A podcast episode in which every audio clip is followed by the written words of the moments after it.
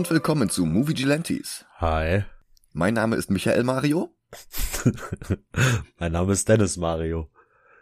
Sag mal, wie lange bist du denn schon Fan von Super Mario? Äh, 32 Jahre. Okay. Ja, das kommt bei mir, glaube ich, auch ungefähr hin. Nee, noch ein bisschen mehr, glaube ich. Ich bin ja schon so alt. Ähm, einer der ersten Arcade-Automaten, den ich mal in freier Wildbahn gesehen habe, war nach Pac-Man und Miss Pac-Man der Original Donkey Kong-Automat auf einer Kirmes in der Kölner Südstadt. Da kann ich noch keine neun Jahre gewesen sein, weil danach bin ich umgezogen. Und ich war nicht gut drin, aber das Spiel hat mich fasziniert. Wahrscheinlich, weil es mich daran erinnert hatte, dass mein Vater früher mal das Game Watch davon hatte. Das Orange mit den zwei LCD-Bildschirmen, zumindest bis das eines Tages irreparabel kaputt ging. Wer sich auch nur zwei Minuten mit der Geschichte von Nintendo, insbesondere mit dem Mario-Franchise beschäftigt hat, weiß natürlich, dass Donkey Kong eigentlich ein Arcade-Automat mit der Popeye-Lizenz hätte werden sollen. Ja. Nintendo hatte 1980 versucht, auf der Erfolgswelle der frühesten Spielautomaten mitzureiten und darum viel zu viele Geräte mit ihrem Space Invaders Klon Radar Scope produziert. Und die wollte niemand haben. Shigeru Miyamoto dachte sich daraufhin eine Alternative aus, die sie in die überzähligen Gehäuse einbauen konnten und er kam auf ein Spiel, in dem der Schurke Bluto die arme Olive Oil auf eine Baustelle entführte und Popeye musste sie dann retten. Weil Nintendo die Lizenz dann aber doch nicht schnell genug bekommen konnte, mussten sie das Spiel nochmal ändern. Aus Bluto wurde Donkey Kong.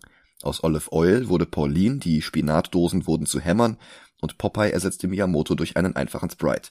16 mal 16 Pixel, mehr waren nicht machbar, also gab er dem Charakter einen Hut statt Haaren und einen Schnurrbart statt einem Mund und fertig war Mr. Video. Dann gaben sie ihm aber noch die Fähigkeit zu springen und änderten den Namen in Jumpman. Das Spiel war fertig, kam 1981 heraus und war ein voller Erfolg. Eine bekannte Legende, bei der ich weder Beweise dafür noch dagegen finden konnte, besagt, dass der Charakter dann ein weiteres Mal umbenannt wurde, inspiriert von Mario Sagale, der zu der Zeit einige Lagerhallen an Nintendo of America vermietet hatte. Aber wo auch immer der Name hergekommen sein mochte, offiziell hieß der Charakter schon 82 Mario in Donkey Kong Jr. Im selben Jahr kam dann auch endlich ein Spiel mit Popeye-Lizenz heraus. Diese drei Spiele wurden dann auch Launch-Titel für Nintendos erste Konsole, das Famicom. Bei uns im Westen bekannt als Nintendo Entertainment System. Wup, wup. In Donkey Kong 3 von 1983 war Mario dann schon nicht mehr dabei und wurde durch Stanley aus dem Game Watch Spiel Greenhouse ersetzt. Der verschwand danach allerdings schnell wieder in der Versenkung. Mario hingegen hatte auch ein paar Game Watch LCD Spiele, außerdem das Kanalisationskammerjägerspiel Mario Brothers, das dann auch Marios Palette Swap Bruder Luigi einführte und natürlich zahlreiche Spiele für das Famicom, bei uns wie gesagt Nintendo Entertainment System. Bei uns auch mit einem Design, das eher an einen Videorekorder als an ein Telespiel erinnerte, weil Atari mit ihrem Crash das Vertrauen der Kundschaft in Videospiele zu sehr beschädigt hatte. Super Mario Bros., bei dem Miyamoto das erste Mal von Takashi Tezuka unterstützt wurde, war dann das erste Jump'n'Run mit Mario, anfangs noch in 2D und man konnte nur nach rechts laufen, aber dass man überhaupt in einem Videospiel scrollen konnte, war damals eine Sensation. Ich hatte damals noch kein NES, das kam erst sehr viel später, und auch in meinem Freundeskreis gab es nur Commodore 64, Atari ST und einen Mega Drive. Eine meiner ersten Erinnerungen ist halt, dass wir immer ein NES hatten. Hm. Also ich beneide dich. Soweit ich zurückdenken kann, existierte dieser NES. Ah, oh, cool. Ja, mit äh, drei Spielen. Halt äh, das originale Super Mario Brothers. Mhm. Äh, Monster in My Pocket. Oh, okay. Und ich kenne den Namen von dem dritten nicht. Das war so ein Top-Down Racer, wo du ab und zu äh, Benzin sammeln musstest, damit du weiterfahren kannst. Äh, aber nicht Micro Machines, oder? Nein, nein, nein, nein, nein. Das war auch mehr oder weniger, du bist von unten nach oben gefahren. Ach, so eins. Verstehe. Ah, da ist es. Ich hab's gefunden. Road Fighter. Okay, das ist eine Lücke bei mir, das kenne ich nicht. Ich glaube, nie über den ersten Level hinausgekommen. Ähm, das nächste Mal, dass ich mich an Mario erinnern kann, war, als der Game Boy in Deutschland rauskam. Einer aus meiner Schule hatte Super Mario Land und hat mich spielen lassen und ich bin auf eine Schildkröte gesprungen, wollte den Panzer wegkicken und habe mich sehr gewundert, als der dann einfach explodiert ist. Weil es in Land nur Nokobos gab und keine Koopas. Aber da gab es auch nur Daisy statt Peach und Tatanga statt Bowser. Ich hab's trotzdem sehr geliebt. Und woher ich das damals schon wusste, dass man den Panzer bei anderen Mario-Spielen kicken konnte, weiß ich nicht mehr. Wie gesagt, ich hatte erst kurz danach jemanden mit NES kennengelernt, aber ich weiß noch, dass mich Super Mario Land 1990 völlig verwirrt hatte. Ebenfalls 90 lief in Deutschland die Super Mario Bros. Super Show an, mit Captain Lou Albano als Mario und Danny Wells als Luigi. Stimmt, der Wrestler, ne? Hm, genau. Ja. Und der Vater von äh, Cindy Lauper in mehreren ihrer Musikvideos. Mhm. Und mit Cartoons über Super Mario und über Legend of Zelda und im Club Nintendo Magazin gab es außerdem Comics über die Welt der Spiele. Das war auch gut, denn ich durfte damals noch keine eigene Konsole haben, aber Fan fürs Leben war ich halt trotzdem damals schon. Dafür besitze ich jetzt mittlerweile ein Exemplar jeder Nintendo-Konsole, die im Laufe der letzten 40 Jahre in Deutschland rausgekommen sind, vom NES bis zur Switch und irgendwann werde ich vielleicht mit einem Virtual Boy die Sammlung endlich vervollständigen können. Ja, ja, ist auch das Einzige, was mir fehlt. Hm. Ja, aber dafür habe ich drei, drei SNES hier. Gut, ich habe einen, das reicht. Oh, und ich habe den SNES äh, Mini Classic oder wie der Ja, heißt. den habe ich mir nicht geholt. Ja. Da sind halt ein paar Spiele bei, die ich vorher noch nicht hatte und naja. Ja, für mich hätte, hätte, äh, hätte sich der nur gelohnt wegen äh, Star Fox 2. Ja, das unter anderem. Aber das kann ich auch auf der Switch spielen. Mittlerweile, ja, das war ja damals aber noch nicht. Mhm. Im Sommer 1993 kam dann zum ersten Mal ein Kinofilm zum Franchise in Deutschland heraus, kurz nach meinem 13. Geburtstag, und das war das erste Mal, dass ich alleine ohne Erwachsenenbegleitung ins Kino durfte. Und ich war echt gehypt. Die Single Almost Unreal von Roxette, die schon vor der Filmpremiere vom Soundtrack ausgekoppelt wurde und es bis auf Platz 20 der deutschen Charts schaffte, war eine der ersten CDs, die ich mir für meinen damals brandneuen ersten eigenen CD-Player gekauft hatte, direkt nach den Soundtracks zu Indiana Jones 3 und Return of the Jedi. Hm. Und dann begann der Film mit dem NES Overworld Theme und ich bin fast geplatzt vor Freude. Direkt im Anschluss begann dann bloß leider der Film. ich war zum ersten Mal wirklich von einem Kinobesuch enttäuscht. Was für talentlosen Anfängern hatte Nintendo denn da das Leinwanddebüt ihres größten Franchises anvertraut? Der Cast war toll, dessen Mitglieder durften ihre Stärken aber überhaupt nicht ausspielen und die fantasievolle Handlung der Spiele und der Cartoonserie wurde gestrichen und durch ein unnötig düsteres, ideenarmes Science-Fiction-Setting ersetzt, das aber auch nicht als dystopische Satire wie Terry Gilliams Brazil oder Sylvester Stallones Demolition Man funktionierte. Ich wollte es gerade sagen, du könntest einfach Szenen aus dem Film in Demolition Man reinschneiden und es würde es keinen Unterschied merken. Ja, und zu allem Übel war das Ganze dann auch noch zum Einschlafen langweilig. Oh ja. Ich ging traurig aus dem Kino und hatte danach auch nicht mal mehr Lust auf Roxette. ja, seitdem habe ich den Film auch kein zweites Mal gesehen. Ich muss ja gestehen, ich habe den Film tatsächlich äh, das erste Mal geguckt, als er damals im Free TV Premiere Mhm. und äh, hab den, also ich glaube, meine Mutter hat den auf Video aufgenommen und ich weiß nicht, wie oft ich diesen Film als Kind geguckt habe. Oh, Ja, ich, ich war, ich war nicht 13, ich war vielleicht fünf oder sechs. Ja, ja, ich weiß. Letzte Woche lief dann endlich ein neuer Versuch in den deutschen Kinos an und diesmal schien Nintendo alles richtig zu machen. Zum Zeitpunkt dieser Aufnahme habe ich den fertigen Film noch nicht sehen können. Wenn ihr das hier hört, sollte ich das aber endlich geschafft haben. Ja, geht mir genauso. Aber Dennis und ich haben uns gedacht, dass wir zur Feier des Tages dann vielleicht doch mal über den ersten Film reden sollten. Und dazu sehe ich mir den Film jetzt zum ersten Mal seit 30 Jahren wieder an. Ja, ich nicht 30, aber ich glaube, es kommt nah ran. Hm. Nach dem Emoji-Movie letzte Woche könnte es ja durch den Kontrast sogar noch eine positive Überraschung werden. Ich bin gespannt. Bis gleich. Bis gleich.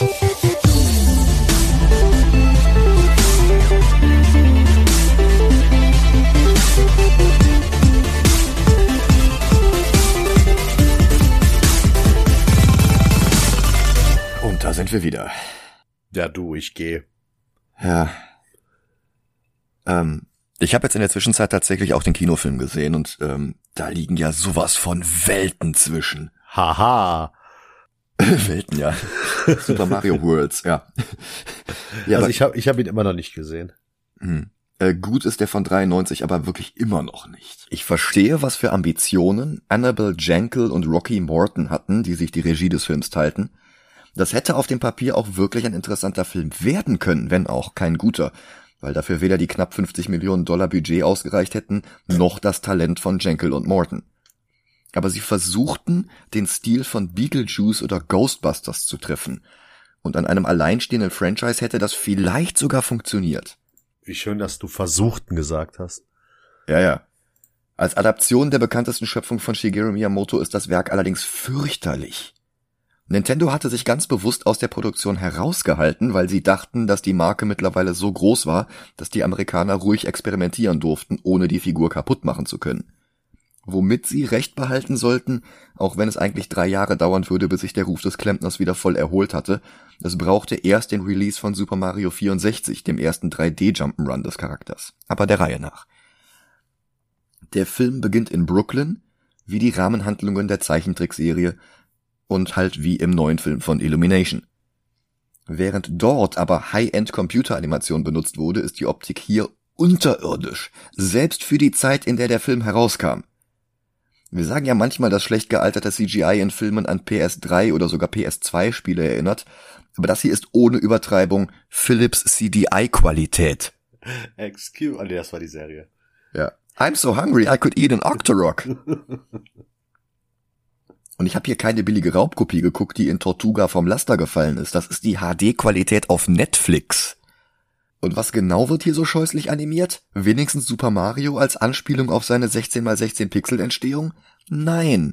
1993 war das Jahr von Jurassic Park, also gibt es stattdessen ein paar extrem schlecht aufgelöste Zeichentricksaurier, die müde wiederkäuend auf den Einschlag des Meteoriten warten, damit sie den Rest des Films nicht sehen müssen.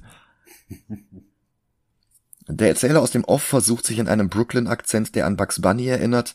Die Stimme stammt allerdings von einem völlig anderen Cartoon-Star. Das ist nämlich Dan Castellaneta, bekannt als Homer Simpson. Der Einschlag des Meteoriten vernichtet dann allerdings nicht wie erwartet die Dinosaurier, sondern er schafft stattdessen eine Paralleldimension, in die sämtliche Dinosaurier der Erde gesogen werden, während alle anderen Arten zurückbleiben. Wer hat das nicht in der Schule gelernt? Nach einem Zeitsprung von ein paar Millionen Jahren verlieren wir dann Homer Simpson. Dafür sind wir jetzt in den 1970ern gelandet und eine junge Frau, gespielt von Samantha Mathis, legt ein metallenes Ei auf die Schwelle einer Kirche. Auf Mathis hatte ich mit 13 einen ziemlichen Crush. Die war auch schon in Pump Up the Volume gewesen. Später hatte sie noch Rollen in Little Women, Broken Arrow und American Psycho. Danach war sie fast nur noch in Serien wie Under the Dome oder The Strain. Sie legt noch einen Kristall auf das Ei, klopft an die Kirchentür und flieht in die verregnete Nacht, läuft allerdings in der Kanalisation Dennis Hopper über den Weg. Der Star aus Easy Rider hatte in den 90ern einfach jede Rolle angenommen. Manchmal hatte er Glück und es wurde ein Hit wie Speed oder True Romance. Manchmal hatte er Pech und es kam sowas heraus wie Waterworld oder Super Mario Bros. Hier spielt er General Cooper, später im Film auch King Cooper und Präsident Cooper genannt. Der Name Bowser fällt überhaupt nicht. Ja, in der Kirche zerbricht unterdessen das Raumschiff von Kal-El und ein scheinbar menschliches Baby kommt heraus.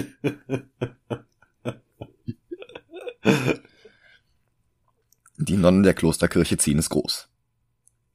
Dann, nach fast fünf Minuten Prolog, erbarmt sich der Film endlich und zeigt uns die Mario-Brüder. Mario Mario und Luigi Mario. Das war für den Film hinzuerfunden worden. Laut Miyamoto hatten die beiden eigentlich gar keine Nachnamen. Mittlerweile haben sie das in den Spielen aber übernommen. Ernsthaft? Ja. Wow. Aber auch immer nur so am Rande. Ich, ich weiß nicht mehr, wo das eingeführt wurde. Vielleicht ein Paper Mario oder sowas. Da hatte Miyamoto auch nicht so viel mit zu tun gehabt. Das Casting ist nicht schlecht, aber auch nicht perfekt. Mario wird gespielt von Bob Hoskins aus Roger Rabbit und Hook und er macht alles in allem einen guten Job dafür, dass er bei den Dreharbeiten schon über 50 war.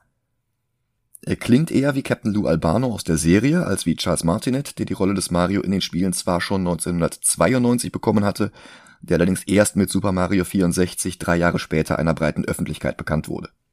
Wobei es auch Martinet war, der überhaupt die Idee einführte, dass Mario klingen könnte wie Mickey Mouse mit einem italienischen Akzent. Vorher war Mario kanonisch New Yorker, möglicherweise tatsächlich als Anspielung auf Mario Sagale. Immerhin mit dem Schnurrbart sieht Hoskins Mario so ähnlich, wie es in Live Action 93 nur möglich war.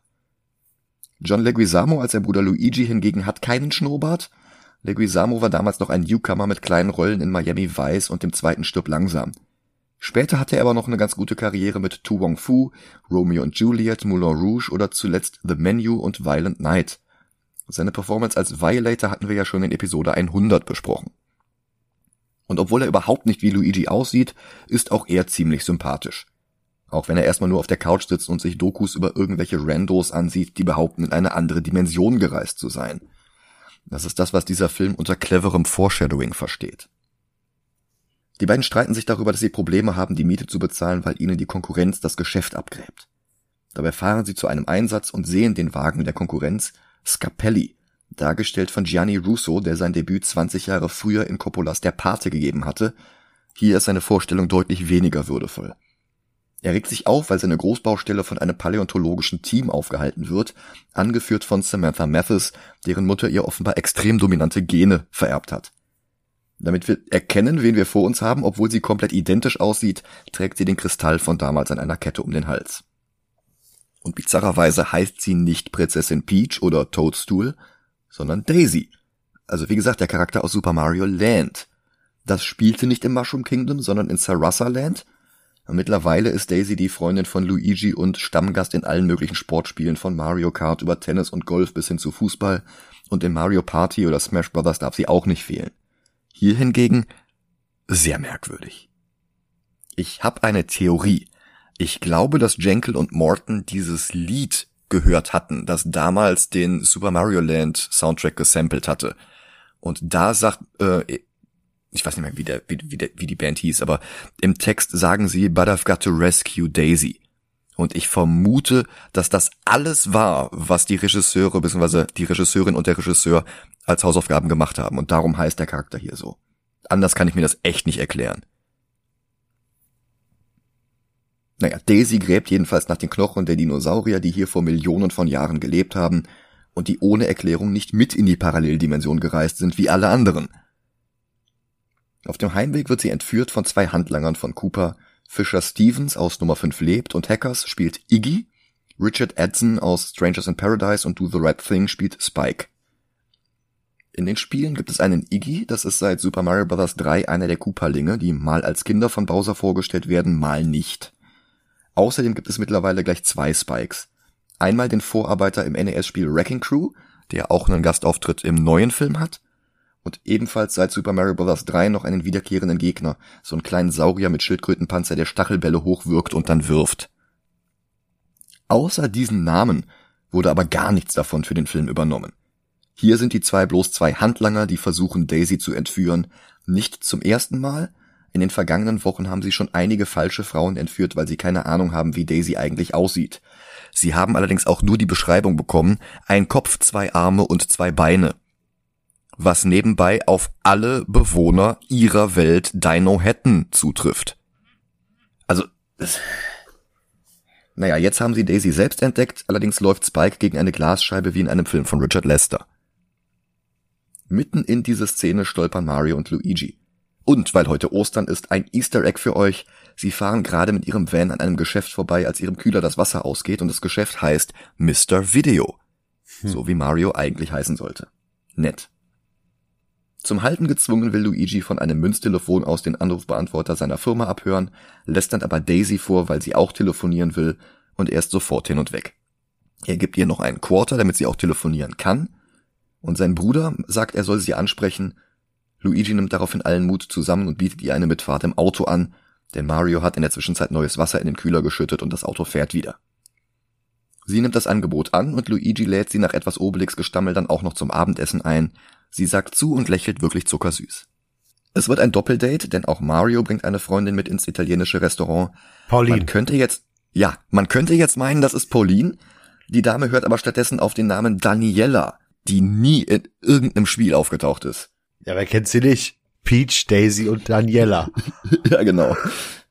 Ja, die wird gespielt von Dana Kaminski, die mittlerweile aus dem Filmbusiness ausgestiegen ist. Zuletzt machte sie sich auf Twitter über den damaligen Präsidenten Trump lustig und zoffte sich mit den Betreibern eines O.J. Simpson Podcasts, weil die ihrer Meinung nach nicht genug Hausaufgaben gemacht hatten. Ich hoffe, dass sie mir das nach dieser Folge nicht auch vorwerfen kann. Hm. Luigi und Daisy bonden darüber, dass sie ohne Eltern aufgewachsen sind Daisy im Waisenhaus und Luigi wurde von seinem Bruder Mario großgezogen. Das erklärt auch den riesengroßen Altersunterschied im Film. In den Spielen sind sie ja, glaube ich, Zwillinge. Also zumindest in Yoshi's Island werden die Babys gleichzeitig vom Storchen abgeworfen. Mhm. Und äh, na egal, das ist glaube ich eher bei dem Remake von dem Spiel oder Remaster. Was denn? Da gibt's ja noch äh, Wario als Baby, Peach als Baby. Stimmt, das ist glaube ich in der ähm, Nintendo DS Yoshi's Island Fortsetzung, oder? Ich, oder GBA. Ja, das kann auch sein, ja. Luigi bietet an, Daisy zu Fuß nach Hause zu begleiten und sie erzählt ihm dabei weiter von ihrem Job und sie nimmt ihn sogar mit zur Ausgrabungsstätte und zeigt ihm ein paar Fossilien, die implizieren, dass die Saurier, die sie mal waren, bewegliche Daumen hatten wie Menschen. Ich habe kurz gedacht, ob das vielleicht die ersten Versuche waren, jemanden von Dino hätten rüber nach Brooklyn zu schicken, aber das geht ja auch nicht auf, weil das sind hier schon Dinosaurier. Das einzige, was anders ist, sind die Hände. Aber in diesem Film geht eh nicht viel auf. Mario fährt Danielle mit seinem Lieferwagen nach Hause und die wird dort von Iggy und Spike überrascht, die jetzt sie für Daisy halten. Dabei hatten sie die echte Daisy schon gefunden. Auch Luigi und Daisy werden überrascht von zwei Mitarbeitern von Scapelli, die die Ausgrabung sabotieren wollen, indem sie ein Wasserrohr öffnen, damit alles überflutet wird. Was aber auch nicht unbedingt beschleunigen würde, dass sie mit ihrer Baustelle weitermachen können. Ich denke, das wird dann eher nur noch länger dauern, aber wie gesagt, in diesem Film ergibt sehr, sehr wenig Sinn. Luigi holt Mario dazu und die beiden schließen das Leck. Aber weil mittlerweile schon 20 Minuten Film vergangen sind, ohne dass der Plot wirklich angefangen hätte, laufen jetzt endlich die Fäden zusammen und Iggy und Spike tauchen ebenfalls da unten auf, ohne Danielle. Aber nicht, weil sie ihren Fehler eingesehen hätten und mit leeren Händen nach Hause wollen, nein, sie haben Danielle bereits zu Cooper gebracht und sind jetzt schon wieder auf dem Weg zurück. Das ging sehr schnell. Sie schlagen Mario und Luigi von hinten nieder und entführen jetzt dann endlich die echte Daisy. Die Mario-Brüder bleiben aber nicht lange außer Gefecht und verfolgen Daisys Hilferufe durch das Höhlenlabyrinth unter der Stadt. Mario sagt, I've listened to pipes my whole life. Und Pipes kann ja Röhren heißen, was natürlich dann eine Anspielung auf die, äh, auf die Spiele wäre. Das kann aber auch Pfeifen heißen, so wie Crackpfeifen oder, oder Haschpfeifen. Und ich glaube, das ergibt in diesem Kontext mehr Sinn. Plötzlich ruft ein Felsen mit Daisys Gesicht um Hilfe. Sie streckt sogar den Oberkörper kurz raus und Luigi will sie herausziehen, er bekommt aber nur den Kristall, um ihren Hals zu fassen, bevor sie wieder im Felsen verschwindet. Mutig springt er hinterher und auch Mario fasst sich ein Herz und folgt ihm. Die Reise durch die Dimension ist selbst für 1993 peinlich animiert. Bereits ein Jahr früher hatte der Rasenmähermann ganz andere Maßstäbe gesetzt und wie gesagt, Jurassic Park kam ebenfalls 1993 heraus. Mittlerweile sind wir nicht zuletzt in Doctor Strange and the Multiverse of Madness sowieso ganz andere Standards gewohnt. Aber wie gesagt, selbst für 93 war das völlig katastrophal. Die Welt, in der sie landen, ist aber sogar noch enttäuschender als das. Das ist kein Pilzkönigreich, kein Sarasaland, sondern Dino Hatton. Ein für den Film erfundener Schauplatz in schlechten Studiokulissen. Das soll alles an bessere Filme wie Blade Runner erinnern, wirkt aber noch trostloser als das aus drei Betonkulissen bestehende Gotham City in Batman Returns. Unter anderem, weil es nur eine Betonkulisse gibt, nämlich eine einzige Straße, der Rest spielt im Inneren eines Wolkenkratzers. Und dann gibt's noch ganz kurz Wüste. Das ist jetzt nicht gerade eskapistisch. Immerhin, Leuchtreklame in dieser einzigen Straße macht Werbung für Thwomps, Fire Snakes und Bullet Bills, weitere Gegner aus den Mario-Spielen. Und überall ist Wahlwerbung für Cooper und überall wachsen Pilze. Warum ist da Wahlwerbung? Der Typ hat den König gestürzt und ist der neue König und hat sich dann selbst zum Präsidenten ausgerufen. Warum gibt es da Wahlen? Das ergibt null Sinn. Naja, und überall wachsen Pilze, beziehungsweise wächst ein einziger Pilz der sich später als König Lance Henriksen und der Vater von Daisy herausstellt, aber das weiß man hier noch nicht. Luigi sieht Daisy gerade eben noch, bevor sie von Iggy und Spike in ein gelbes Taxi gezerrt wird. Warum die beiden mit dem Taxi fahren müssen, wenn sie für den Herrscher der gesamten Welt arbeiten, ist auch nicht ganz klar. Auf der Straße schlüpfen gerade zwei kleine Saurier, Gallimimus oder Strutiomimus, würde ich sagen, aber die schleimverschmierten Animatronic-Puppen machen es schwer, sie genau zu identifizieren. Eine junge Mutter schiebt einen Kinderwagen mit einem Ei durch die Gegend. Jemand versucht es zu klauen, vermutlich um es zu fressen. Mario und Luigi sind verwirrt. Wo sind sie hier gelandet? Ist das die Zukunft? Ist das einfach nur die Bronx? Sie beschließen sich umzusehen und bemerken nicht, dass sie von einem Goomba verfolgt werden. Und dass die hier Goomba heißen, ist eine der größten Frechheiten im ganzen Film. Ja. Das sind nämlich nicht Goombas. Die Goombas sind eigentlich Maronen auf zwei Füßen aus den Spielen. Im Film von Jekyll und Morton sind sie größer als Mario und Luigi, tragen rote Mäntel und haben einen winzigen Brontosaurus-Kopf auf den extrem breiten Schultern. Das das ist noch nicht mal lustig und das sieht einfach nur billig aus. Und dann nach 26 Minuten Filmlaufzeit sehen wir endlich mehr von Dennis Hoppers Cooper. Und der ist ganz klar eine Parodie auf Donald Trump, der 1993 noch ein schmieriger Immobilienspekulant und Kevin allein in New York Bitplayer war, der aber trotzdem auch da schon von allen Kabarettisten und Komikern verhöhnt wurde. Von Saturday Night Live, sogar von der Sesamstraße. Die Frisur ist allerdings ein Zugeständnis an die Stacheln des Bowsers aus den Spielen, das einzige Zugeständnis, bis auf eine sehr, sehr schlechte CGI-Sequenz ganz am Ende. Ansonsten trägt er hier Anzüge wie Trump und Hoppers Sprachperformance macht mehr als deutlich, wen er hier persifliert. Seine Motivation ist es übrigens nicht, das Königreich von Peach oder Daisy zu erobern. Das hat er ja bereits. Er hat es stattdessen auf unsere Dimension, unsere Erde abgesehen, weil wir mehr Rohstoffe und bessere Luft haben. Das sagt er jetzt. Später versucht er dann einfach nur beide Welten zu verschmelzen, was dann theoretisch die Hälfte der Rohstoffe der Erde wieder vernichten würde, oder? Ja. Es ist, es ist alles totaler Mist. In den Spielen und im neuen Film ist seine rechte Hand der Schildkrötenmagier Kamek. Hier ist es ein unterwürfiger Charakter namens Lena, gespielt von Fiona Shaw aus Mein linker Fuß und Andor. Die hat auch eine Tante in irgendwelchen Fantasy-Filmen gespielt, basierend auf den Kinderbüchern einer mit Nazis zusammenarbeitenden Autorin. Aber das war bevor sich die Autorin als Gegnerin von LGBTQIA-Rechten entpuppte. Shaw selbst ist nämlich lesbisch. Aber da will ich jetzt kein Fass aufmachen. Ich finde es interessanter, dass sie in Verfilmungen von Holmes, Miss Marple und Maigret mitgespielt hat. Fehlen eigentlich nur noch Poirot und Pater Brown, dann hat sie alle großen klassischen Detektive durch. Iggy und Spike berichten Cooper von Daisys Ergreifung. Sie wird gerade gereinigt. Cooper will den Stein um ihren Hals, aber den hat ja Luigi. Ach so, das, das habe ich auch nicht verstanden. Warum wird sie gereinigt, aber Iggy und Spike nicht? Die waren doch auch in unserer Welt. Also die wären doch eigentlich genauso kontaminiert. Ach, keine Ahnung. Cooper will den Stein um ihren Hals, aber den hat ja Luigi.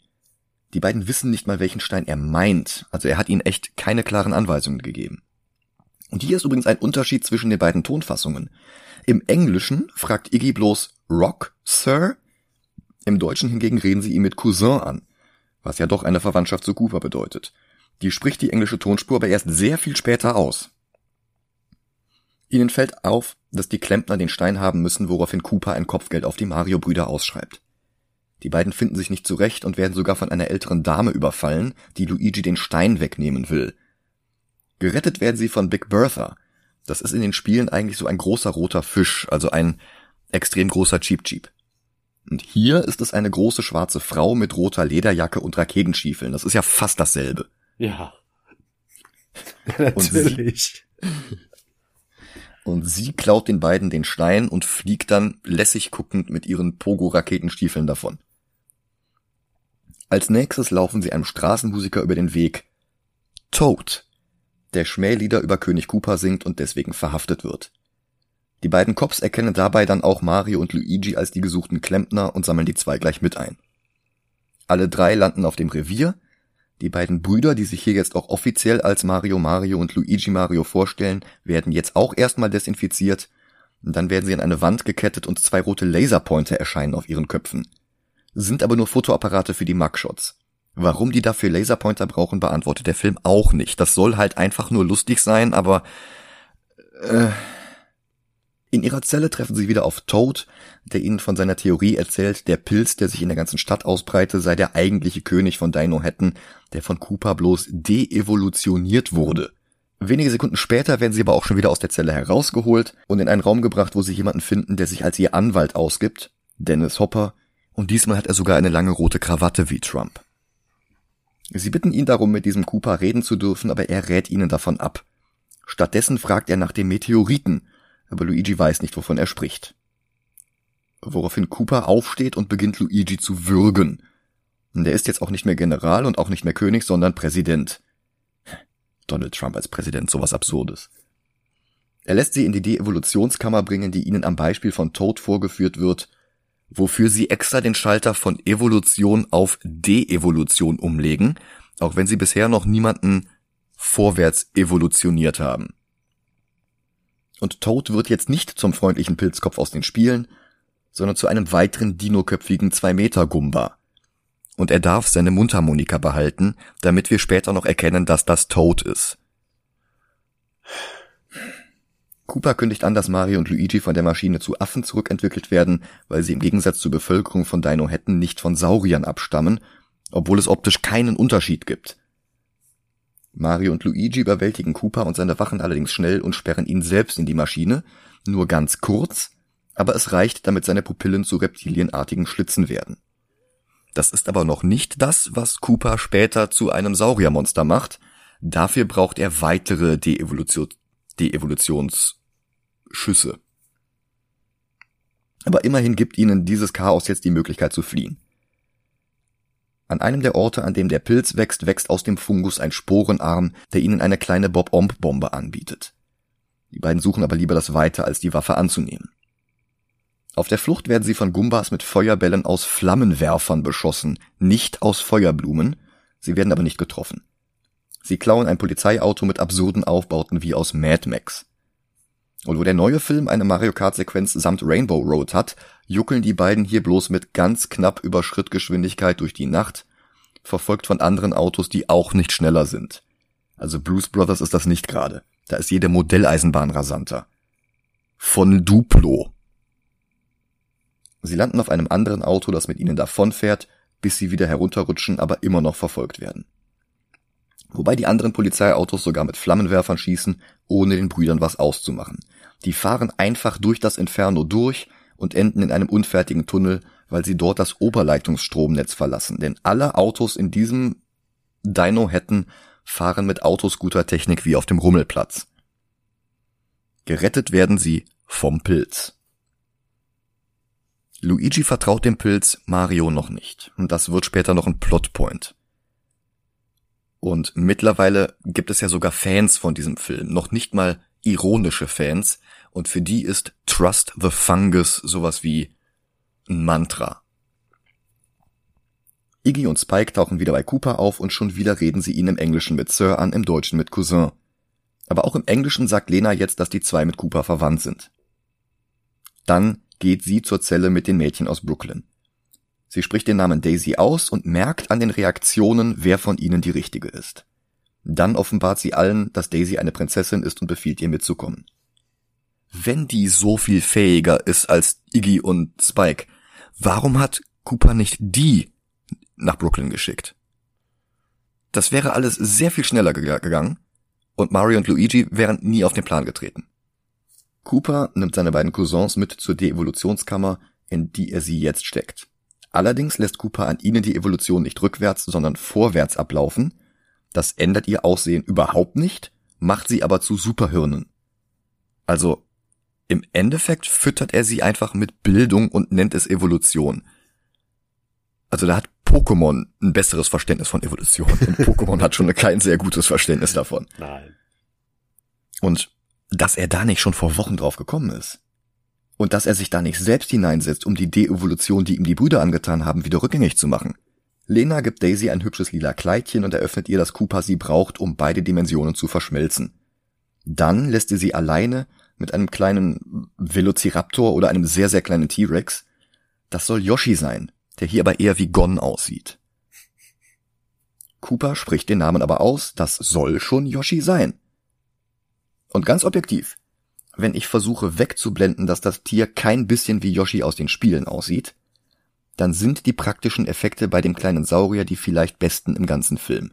Ja, das dachte ich mir auch. Ja, es ist nicht so, dass die sich bei den Dreharbeiten überhaupt keine Mühe gegeben hätten. Die ganze Energie ist bloß irgendwie an den völlig falschen Enden gelandet. Aber ein netter Fun Fact, diese Animatronic-Figur, weißt du, wie viele Posen die einnehmen konnte? Drei. Exakt 64. Haha. Mhm. Cooper erklärt, dass Dino Hatton die einzige Siedlung auf dem ganzen Planeten ist, alles andere ist Wüste. Wie Dino Hatton bei dem Rohstoffmangel und ohne Handel mit anderen Städten überhaupt zu einer Metropole mit Hochhäusern und Neonreklame werden konnte, das beantwortet der Film wieder nicht. Cooper offenbart eine 30 Zentimeter lange Zunge für eine einzige Szene und will Daisy küssen, Dabei verformt sich dann sein Gesicht kurz wie die der Vampire aus Buffy. Ein Zeichen, dass die Deevolutionsmaschine mehr als nur seine Pupillen verändert hat. Wirklich Konsequenzen hat das aber nicht. Und wenn der so eine lange Zunge hat, warum kann der dann halbwegs deutlich reden? Eigentlich müsste der die ganze Zeit lallen oder, oder lispeln oder sonst irgendwas. In dem Mund ist sogar kein Platz für diese Zunge. Mario und Luigi sind mittlerweile in der Wüste außerhalb der Stadt. Iggy und Spike laufen ihnen zufällig über den Weg, sind aber auch nach ihrer Evolution sehr leicht zu besiegen, sodass Luigi und Mario die zwei befragen können. Das Portal zwischen Dino Hatton und Brooklyn war 20 Jahre lang blockiert und wurde erst durch Scapellis Baustelle wieder freigesprengt und jetzt brauchen sie halt den Stein. Warum war das Portal blockiert? Cooper ist doch selbst da durchgegangen, hat dann die Mutter von, jetzt hätte ich fast Prinzessin Peach gesagt, die Mutter von Daisy umgebracht und ist dann wieder zurück. Warum ist dieses Portal dann geschlossen? Gab es eine Deleted Scene oder hat der Film sich einfach gar keine Gedanken darüber gemacht? Was? Der Film macht sich über etwas keine Gedanken? Luigi und Mario handeln aus, ihnen den Stein zu beschaffen, dafür dann aber Daisy wiederzubekommen. Dazu müssen sie die Kette jetzt bloß Big Bertha wieder abnehmen, und mit der Hilfe von Iggy und Spike schmuggeln sie sich in die Stadt und besuchen die Boom Boom Bar, für die Bertha als Türsteherin arbeitet. Boom Boom ist auch ein Gegner aus den Spielen. Mario und Luigi bekommen sogar neue Klamotten, eine gute Gelegenheit, um ihren Look an den aus den Spielen anzugleichen, weswegen sie diese Gelegenheit verstreichen lassen. Luigi trägt jetzt einen roten Anzug, Luigi wohlgemerkt, und Mario trägt gelb. Die Boom Boom Bar ist ein Club, in dem getanzt wird wie in einer Goth-Diskothek, auch wenn die seichte Musik überhaupt nicht dazu passt. Mario sieht die Türsteherin auf der Tanzfläche und beschließt, sie zu verführen. Wohlgemerkt die Türsteherin auf der Tanzfläche. Sie knallt ihm eine, dann tanzen sie doch noch zu langsamem Soul Pop oder New Jack Swing oder sowas. Ich weiß nie, wo das eine anfängt und das andere aufhört. Mario küsst ihr das Dekolleté, um ihr den Stein mit dem Mund zu stehlen. Und das ist alles auf so eine unangenehme Weise schleimig erotisch aufgeladen. Das passt nicht zu Mario. Und dann muss er ihr dann doch die Kette von hinten öffnen und er lässt sie dann nonchalant stehen. Aber immerhin die Musik wird besser Walk the Dinosaur von Funklegende George Clinton. Überraschend taucht jetzt Lena mit ein paar Gumbas auf. Die Brüder müssen ohne den Stein fliehen, der seinen Weg in Lenas Hände findet. Die Szene hat so ein bisschen was wie der Anfang von Indiana Jones 2, wo Indy die ganze Zeit versucht, an diesen Stein ranzukommen. Mario und Luigi laufen Bertha über den Weg, die ihnen jetzt aber bei der Flucht hilft und ihnen sogar jedem ein paar Raketenstiefel gibt, damit sie springen können wie in den Spielen. Dafür will sie nur einen Kuss von Mario und der ist nur zu bereit, ihr den zu geben. Auch das sehr unangenehm. Sie springen aus dem Club, aber draußen ist auch alles voller Gumbas und sie hüpfen vom Dach in einen vorbeifahrenden Müllwagen. Der bringt sie zum Heizungskeller des Trump Tower, weil Müllwagen ja grundsätzlich immer zu Heizungskellern fahren. Aber immerhin kennen sich die beiden Klempner dort natürlich aus. Allerdings lösen sie auch einen Alarm aus und müssen aus dem Keller fliehen, in einem Schrank finden sie die Arbeitskleidung von Coopers Hausmeistern, die niemand sonst im ganzen Film und im ganzen Turm trägt. Es ist ein rotblauer und ein grünblauer Overall, jeweils mit passender Mütze. Auch wenn diese Mützen keine Buchstaben drauf haben, kommen wir in diesem Film dem Look aus den Spielen nicht mehr näher. Cooper befiehlt Iggy und Spike zu töten, weil sie schon wieder versagt haben. Lena will ihm anbieten, zusammenzuherrschen, aber er weigert sich, woraufhin sie sich entscheidet, ihm den Stein halt nicht auszuhändigen und den Plan alleine durchzuziehen. Sie weiß, dass sie dafür Prinzessin Daisy bräuchte, das hat sie eben selbst gesagt, sie versucht es trotzdem ohne sie. Mario und Luigi benutzen den Fahrstuhl, in dem sie schnell Gesellschaft von ein paar Gumbas finden, die sie aber übersehen. Es folgt eine ewig lange und quälend unlustige Slapstick-Szene, in der die Brüder die Gumbas dazu bringen, zum Soundtrack von Dr. Chivago im Fahrstuhl zu tanzen. Schniff, schniff, wie schneif! Toad hat sich inzwischen in Daisy verliebt und bringt ihr einen Teller mit Fleisch in die Zelle. Allerdings ist die Prinzessin Vegetarierin. Sinn würde es ergeben, wenn sie keine Pilze essen würde, aber davon reden sie nicht. Lena kommt dazwischen und wirft Toad raus. Sie will Daisy umbringen, aber Yoshi rettet sie mit seiner Zunge.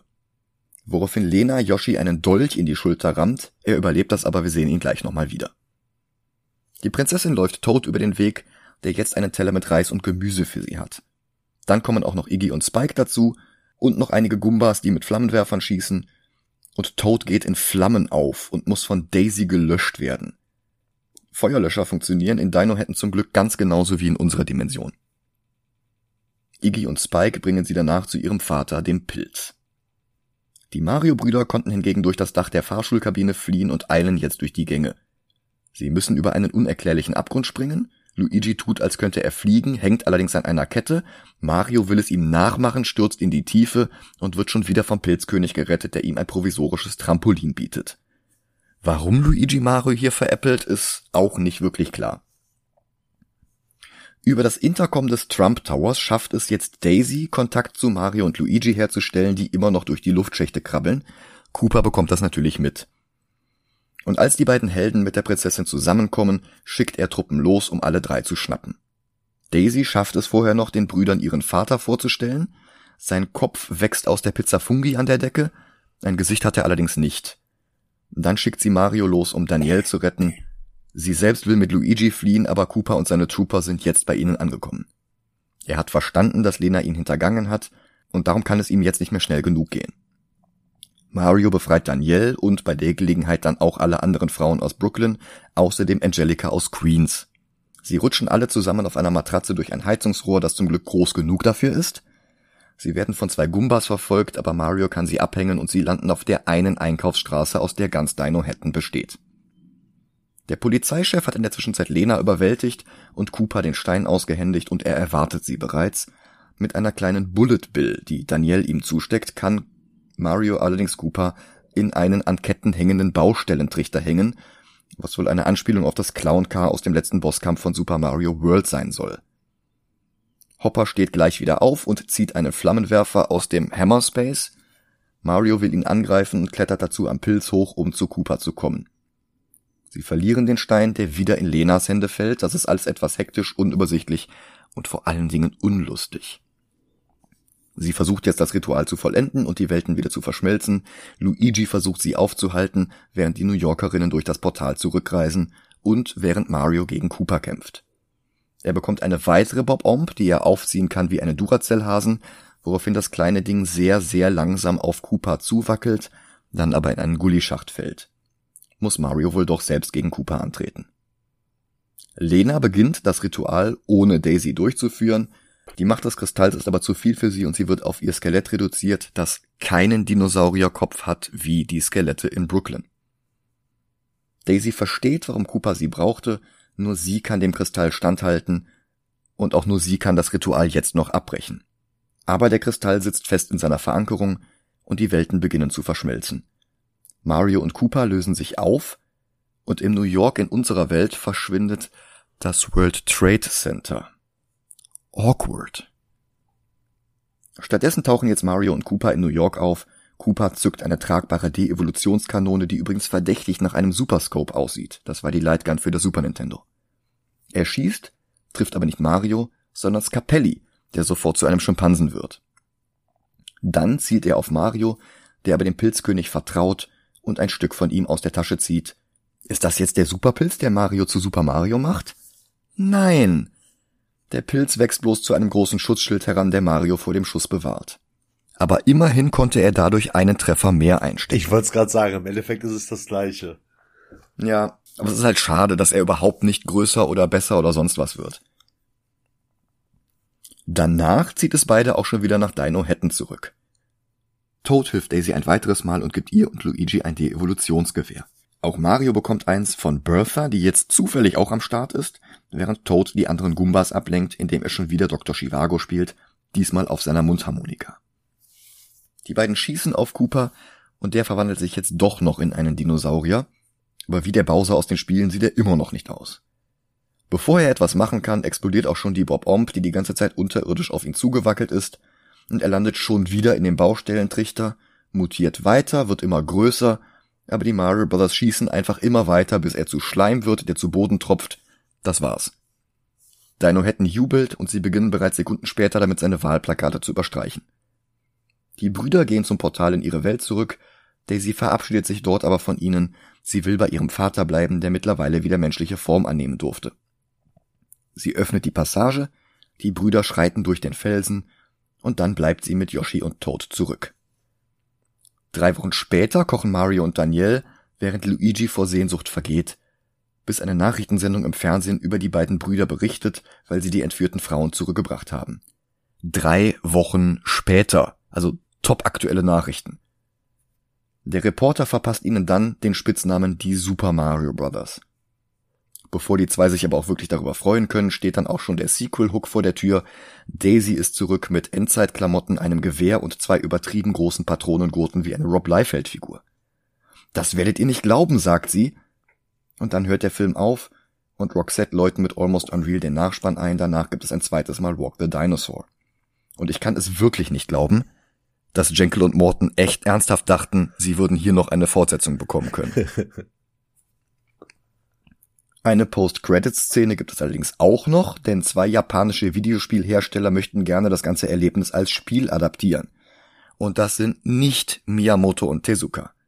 Das sind einfach nur zwei Schauspieler.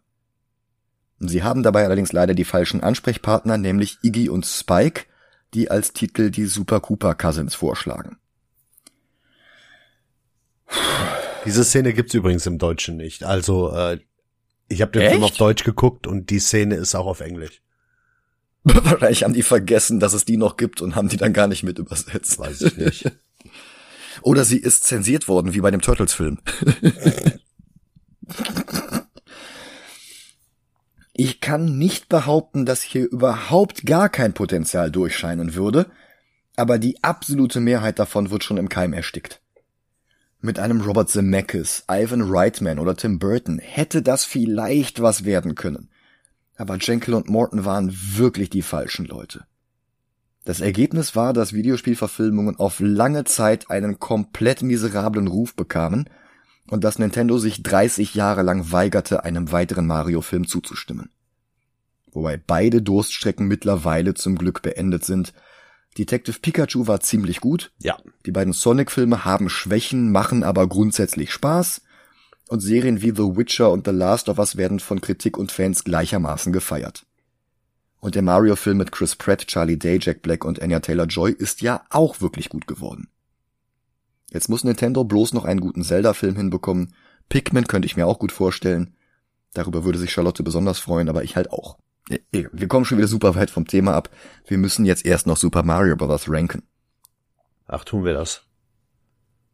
Ja klar, das machen wir doch immer mit den äh, okay. anderen Filmen. Oder? Ja, von mir aus. Ich habe mir schon ein paar Gedanken gemacht. Ich finde ihn grundsätzlich vergleichbar mit dem ersten Suicide Squad. Allerdings kommen darunter einige Titel, die ich deutlich, deutlich besser finde. Vor allem Englis Hulk und der erste Ninja Turtles Film. Warte. Ein anderer Titel, mit dem ich ihn vergleichen würde, ist Howard the Duck und der ist auf 149. Das war auch so ein Regie. Ach, da ist Suicide Squad. Ich bin viel weiter unten. Ja, ja, ich halt auch. Ein anderer Titel, mit dem ich ihn vergleichen würde, ist nämlich Howard the Duck und der ist auf 149.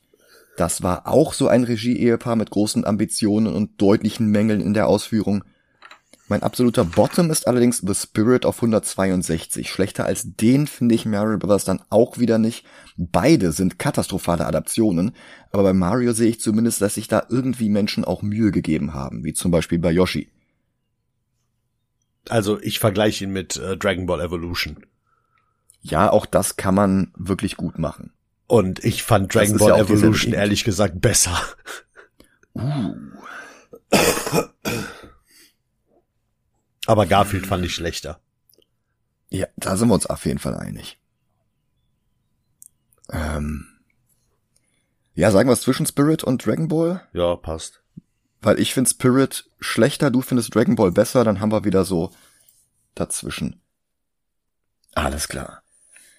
Dann haben wir es geschafft und nach diesen letzten beiden Folgen haben wir uns auch wirklich mal wieder einen guten Film verdient. Und darum sehen wir nächste Woche Avengers Endgame. Oh ja.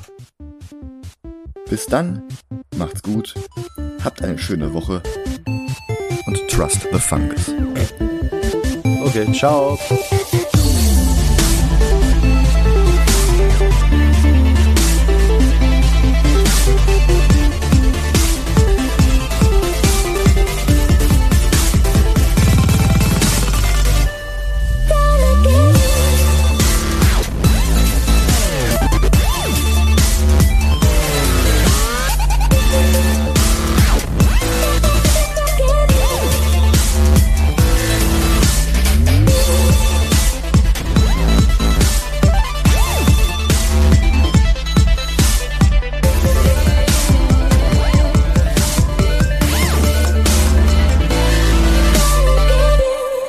Metroid? Hallo? Metroid dürfte dann aber kein CGI-Film werden, das muss schon Live-Action sein. Ja, also. Der muss wirklich so dreckig und verkommen sein. Ja, Alien. Ja. Ne? Ja. Das, das Problem Ähm. ist halt, äh, dass ich mir Metroid schwierig vorstelle, weil du halt äh, einen menschlichen Charakter hast. Hm. Außer die machen halt äh, was komplett anderes daraus. Ja, man könnte noch hier Adam einführen, Ja, man, wobei ich den eher an Fusion als an Other M orientieren würde. ja eben, aber wenn man jetzt ans, ans erste Metroid denkt, dann hat man vielleicht ein paar, äh, äh, äh, äh, wie heißt das jetzt, Übertragungen mit irgendwelchen Sprechern, aber du hast ja nicht wirklich andere menschliche Charaktere oder beziehungsweise. Ja, weißt du, was du machen könntest? Was denn? Du könntest die Space Pirates einfach zu Menschen machen. Ja, weiß Dann ich hättest nicht. du- Ja. Also du könntest. Weil ich meine, dann hättest, ja. dann hättest du quasi diese, diese ganzen Gegner wären halt diese, diese Insektenmonster von den Planeten. Und dann hättest du die Spice, die, die Space Pirates, die dann halt Experimente mit den Metroids machen und die sind dann halt menschlich. Hm, Ja. Ansonsten gibt's natürlich noch die Menschen in Super Metroid und in Metroid Fusion. Ja, und du hast auch Other M, ne? Hast ja einen ganzen Trupp dabei. Na, Other M zählt nicht. Es gibt kein Other M. Also ich find's gar nicht so schlimm. Ja. Ich, ich muss, ich muss jetzt was sagen. Es macht mir mehr Spaß als komplett Metroid Prime, also. Uh. Ja, ich spiele ja gerade das, das HD-Remake von Metroid Prime und es macht mir immer noch enorm Spaß, genauso wie damals schon auf dem Game. Es ist nicht Aber schlecht, aber ich will kein 3D-Metroid, verdammt. Hm, Ja. Ich finde aber, es funktioniert erstaunlich gut. Ja, aber dann bitte auf Aber PC Dread finde ich auch aber besser. dann bitte auf PC mit äh, Maus und Tastatur und nicht mehr am Controller. Ja. Ja, immerhin hast du jetzt bei dem Remake eine andere Controllersteuerung, die eher wie andere Ego-Shooter funktioniert. Ja.